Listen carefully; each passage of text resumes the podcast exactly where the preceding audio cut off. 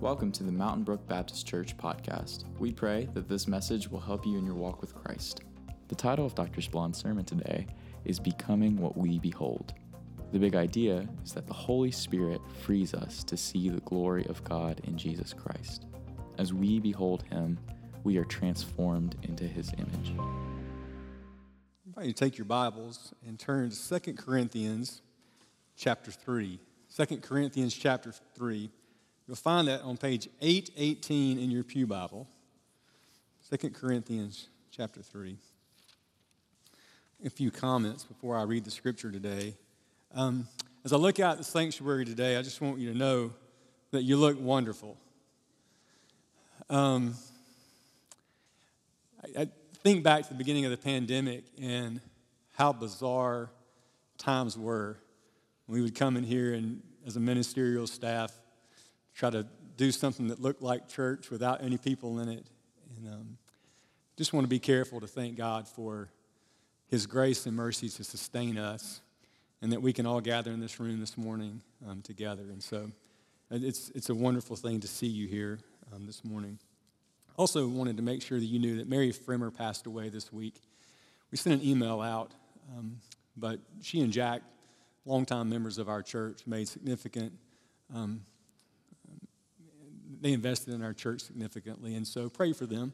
Mary's uh, service will be um, tomorrow down in Opelika. So I invite you to pray for them on their children this week. 2 Corinthians chapter 3, beginning in verse 12. Paul writes, Therefore, since we have such a hope, we are very bold. We are not like Moses, who would put a veil over his face to keep the Israelites from gazing at it while the radiance was fading away. But their minds were made dull. For to this day, the same veil remains when the old covenant is read. It has not been removed because only in Christ is it taken away. Even to this day, when Moses is read, a veil covers their hearts. But whenever anyone turns to the Lord, the veil is taken away. Now, the Lord is the Spirit, and where the Spirit of the Lord is, there is freedom. And we, who with unveiled faces all reflect the Lord's glory, are being transformed into his likeness with ever increasing glory, which comes from the Lord, who is the Spirit. Therefore, since God, through God's mercy we have this ministry, we do not lose heart. Rather, rather, we have renounced secret and shameful ways. We do not use deception, nor do we distort the word of God. On the contrary, by setting forth the truth plainly, we commend ourselves to every man's conscience in the sight of God. And even if our gospel is veiled, it is veiled to those who are perishing. The God of this age has blinded the minds of unbelievers so they cannot see the light of the gospel of the glory of Christ, who is the image of God. This is the word of the Lord. Thanks be to God. Keeping up appearances is a weary proposition. Keeping up appearances is a weary proposition. Perhaps you know this to be the case in your own life when you've tried to act as if you are something that you're not, or if you've tried to cover up some mistake that you've made. I think about lots of different scenarios in which this might be the case for you or for me throughout our lives. Back when I went to school, kids, believe it or not, my parents could not check the grades before I got home. You know, these days you can see what your kid made before they ever make it to the house. But back in the olden days, if you made a bad grade on a test, you had a little bit of time. You could hustle and you could work and try to make it up before anybody knew what was happening. Or maybe if you got a speeding ticket before Life 360, maybe you could even work to get that ticket paid off and nobody had to know what had happened. But there's that sense and that um, fear that you live under that maybe somebody's going to find you out before you fix it. Have you ever felt that tension in your own life? But there was something that appeared to be one way, but in reality it was a different way, and you were trying your best to max match reality with what everybody thought. I'm not really someone who's very active in social media, but I think social media sometimes um, exacerbates this desire in our hearts. Most of the time, when I look on Instagram, I only see beautiful people doing wonderful things. Beautiful children, wonderful vacations. Everything looks wonderful. And I feel this tension as a pastor. For some reason, some of you think that a pastor's family just always has it all together.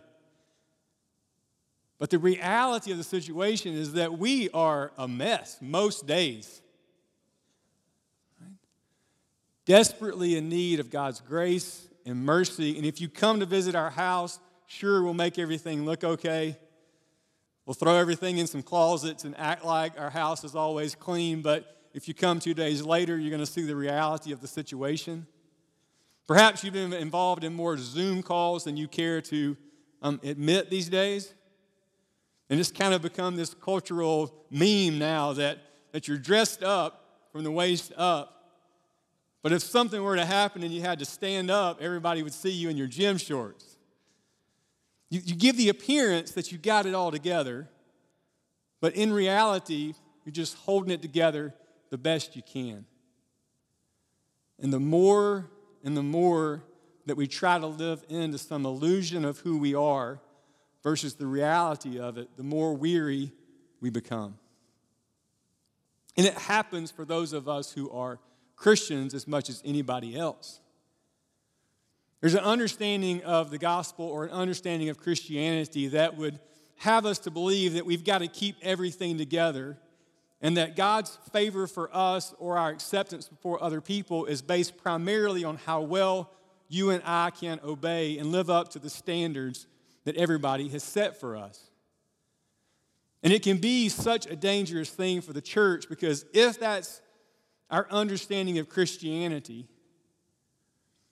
and we really never have an opportunity to share the reality of our hearts and who we are, and if we're always striving and straining to live up to some expectation that we could never meet, then you and I are going to have a really difficult time living in sincere community with each other, opening up about the places and the ways in which we are not perfect and we don't have it all together.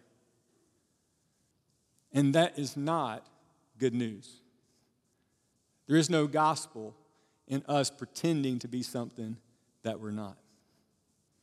We might think that the Apostle Paul had it all together and had everything figured out. He was one of those people who um, wrote a good deal of what we call the New Testament. But if you go back and you think about Paul's life, Paul had a difficult journey after he came to know Jesus and gave his life, ultimately, literally, gave his life in the defense of the gospel. Anytime that I'm frustrated about church work, I always read 1st and 2nd Corinthians. If I ever think that some church is difficult or hard, um, it's always refreshing to go back and read Paul's ministry that Paul always had a difficult time everywhere that he went. And in large part because the norms and the values of the culture around the church pressed in on what he was trying to accomplish. And in every culture where you place it, the gospel runs against what we think is normally the case. And it causes us to rethink the reality of who we are and what God has done for us in Christ. And some of those things are so deeply ingrained in who we are that it's so hard in our own power to live into the norms and the values of the kingdom. The book of Second Corinthians is primarily about Paul having opponents in Corinth who were calling into question his validity as an apostle. And Paul went into a lot of hardship and a lot of difficulty, and he had to change plans and go this way instead of that way. He had to zig when he thought he was going to zag. And some people who were opponents of Paul would look and they would say, You see, that Paul, he's not all you think he is. He said he was going to come, and then he didn't come. He's really unreliable. And even when he does come, he's not a really good, gifted public speaker.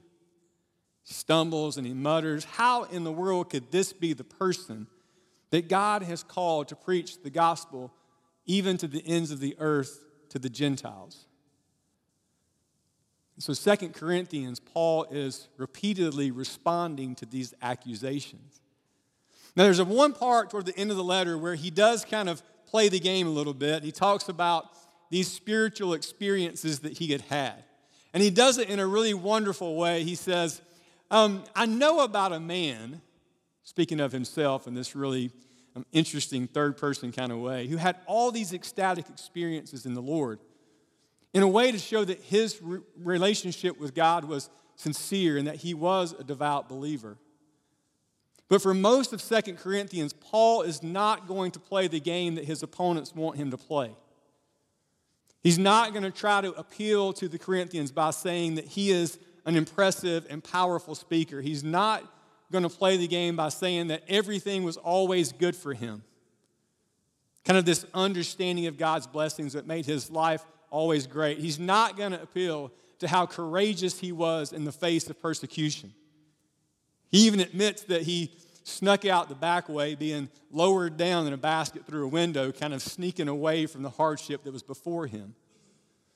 What Paul does when people claim that he doesn't have what it takes to be an apostle is to embrace those claims and then acknowledge the fact that God doesn't choose to use the strong people in the world to accomplish his purposes. But instead, God chooses to use people who know that they're weak and they have nothing to offer God. Those are the kind of people that Christ is pleased to work through because then it's evident that it's not them or anything about what they bring to God's mission, but it's all about God's power and His Spirit at work in and through them see this coming um, up in 2 Corinthians chapter 3. I'm going to look back at verse 4. Paul writes this in the English Standard Version Such is the confidence that we have through Christ toward God. Not that we are sufficient in ourselves to claim anything as coming from us, but our sufficiency is from God. So you hear how Paul is saying, I'm not going to play the game and act as if I'm sufficient in and of myself to be an apostle of Jesus Christ. But instead, I'm going to point away from myself. I'm going to point to the power of God at work in me. He has made us sufficient to be ministers of a new covenant, not of the letter, but of the Spirit. For the letter kills, but the Spirit gives life. Paul did not use this phrase, new covenant, very often. In fact, I think this is the only place that he would use the word new covenant in all of his writings. It's a, it's a phrase that you and I are um, very familiar with. But Paul's going to start contrasting the work that God did in giving his people the law in the Old Testament with, with the way that God gave his people um, this new covenant through the life, death, and resurrection of Jesus Christ. And he says, This new covenant came to us not of the letter, but of the Spirit. For the letter kills, but the Spirit gives life. You see, there were some people who incorrectly thought that the Old Testament law was a means to earn righteousness before the Lord. That if they could take the Old Testament law and follow every prescription faithfully enough, then they would be able to earn salvation based on their performance or what they had done. But if you try to do that, maybe you've tried to do that at times in your life. If you try to take the ethical admonitions, if you try to take the Old Testament law and by your own power and in your own strength live into all that God's calling us to be as His holy people in this world, you will find that there is no life there. There's only death, and ultimately condemnation. And so Paul says there is this approach to a relationship with God that's based primarily on commands and our ability to live up to expectations. But ultimately, the letter kills. But it's the Spirit at work in us that gives life. And then Paul enters into this admittedly confusing explanation of what Moses experienced when he received the old covenant and brought it to the people, and his face was shining. If you want to really spend a lot of time reading this week, maybe if you have a hard time sleeping, go find every commentary you can find on Second Corinthians and read all the different ways commentators have tried to understand exactly what Paul is saying as he's contrasting Moses' ministry in the Old Covenant and the ministry that he had been given through faith in Jesus Christ. But I think suffice it to say that Paul was trying to say that the Old Testament covenant, though it came in glory, though it came as a gift that was supposed to guide God's people into the ways that they were supposed to live and be his holy people set apart in the earth, though it was supposed to be this life giving thing, they had taken that because of the sin that's in their own hearts and turned it into this really negative thing, this thing that they never could quite live up to. And Paul says that when Moses came down, his face was shining with glory. Imagine this morning if my face was just lit up, glowing somehow. It would terrify you as well. And the Israelites were thinking, what in the world is happening? But Moses served as this intermediary between God's people and the Lord. And so he was the one that was chosen to go into God's presence. And the people, in their sin, in their shortcomings, could not dwell in the presence of God's glory, even as it came to them through an intermediary like Moses. And Paul says Moses had to go continually and recharge his batteries, so to speak that the glory would fade. He would go back into God's presence. The glory would be renewed. He would come out, veil his face so that the people wouldn't be um, destroyed by the glory of God among them. But the fact that the glory would fade was a bigger picture Paul sees the fact that the Old Testament and the Old Covenant was living on borrowed time. That it was always meant to be provisional. That the Old Testament and the Old Covenant was never meant to be this eternal covenant that God would make with his people. But it was always pointing forward to this greater work of salvation that God would do when Jesus Christ came into the world and took on flesh and became the substitution for you and for me. And so Paul says the old covenant was always passing away, it was always fading. And Jesus, who would be the substance of everything we read about in the Old Testament, eventually would come into the earth so that now you and I can be freed from the demands of the law and experience salvation through faith in Him, not by what we've done, but by what Jesus has done for us. And the way that you and I experience this, if you go back and you read Jeremiah chapter 31, and if you read Ezekiel chapter 36, the prophets always were pointing toward this day when God would do this new work of salvation among them through the Messiah. And that the law would now not be something external that they had to try to obey in their own power and strength, but it would become internal. That God would write his law on our hearts. And in Ezekiel 36, he talks about a day when he would give his people his spirit. As Baptists, I'm going to have to admit to you that we're not as strong on the Holy Spirit as we should be. But the reality of the story of Scripture is that the Holy Spirit means everything for you and for me for us to be able to see the significance of who Jesus is and that He is ultimately the fulfillment of everything for which the law had been preparing us. Paul writes that, that even to that day when he was writing Second Corinthians, that people would hear the old covenant read and they could not see that the fulfillment of everything that they longed for had been um, made possible for them through the life, death, and the resurrection of Jesus Christ.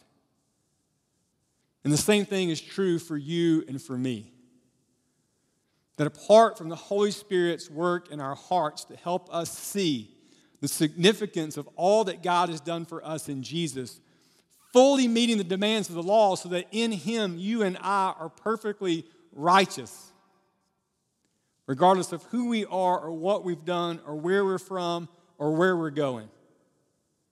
completely righteous through faith in what God has done for us in Jesus. And it is the glory of God that's been revealed to us in Jesus that now makes all the difference in the world. Verse 16.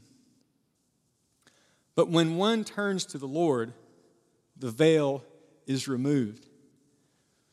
Now, the Lord is the Spirit, and where the Spirit of the Lord is, there is freedom. Where the Spirit of the Lord is, there is freedom. I'll admit to you that I've sometimes read that verse, where the Spirit of the Lord is, there is freedom, and thought more about it in terms of kind of charismatic or ecstatic worship experiences. That the power of the Spirit at work in us would, would free us to be more jovial or more um, unhindered in our worship of the Lord. As I read it in context and think about it more critically, what, what Paul is speaking about is not just joy or, or ecstatic experiences as God's people gathered together, but it's a deeper sense that everything that you and I owed God because of our sin and our disobedience, every bit of it has been met and satisfied fully through what Jesus did for us. That Jesus, both in his active righteousness, meaning that he always did everything right, and his passive righteousness, meaning that he never did anything wrong, the minute that you and I are able to see Jesus as the Messiah who fully meets the demands of the law, that we receive his righteousness, that we are reconciled to God and to other people through him, you and I experience freedom. Have you ever been around people who just seem like they don't care what anybody thinks? I love those people. I'll tell you an experience I had one time when I came to Birmingham. I may have shared this with you before. I'm from a small town, and I'm telling you, I love everything about where I'm from. I love the people, I love my home church, everything about it. But there's no really fancy restaurants where I'm from. And when I first came to Birmingham, there was a, family that took us out to dinner, and they took us to Bottega. Now, I'm just going to be honest with you. If you take me to a Bottega, I need my cell phone to Google what in the world we're eating. They give you duck, but they don't tell you it's duck, or they give you, you know, all this stuff that you're trying to get. And we were sitting there, and, and the couple said, um, well, well, what would you like for an appetizer? And I thought, You've already ordered two appetizers. Why would I order another appetizer? Why would Mary also order an appetizer? Um, I was thinking that we are going to get four orders of cheese fries like we were at Outback, which would have been enough food for the whole restaurant. Turns out, apparently, everybody gets every course at a restaurant like that. But there was in this moment this welling up in me that I wanted to pretend and to know like I understood everything that was going on.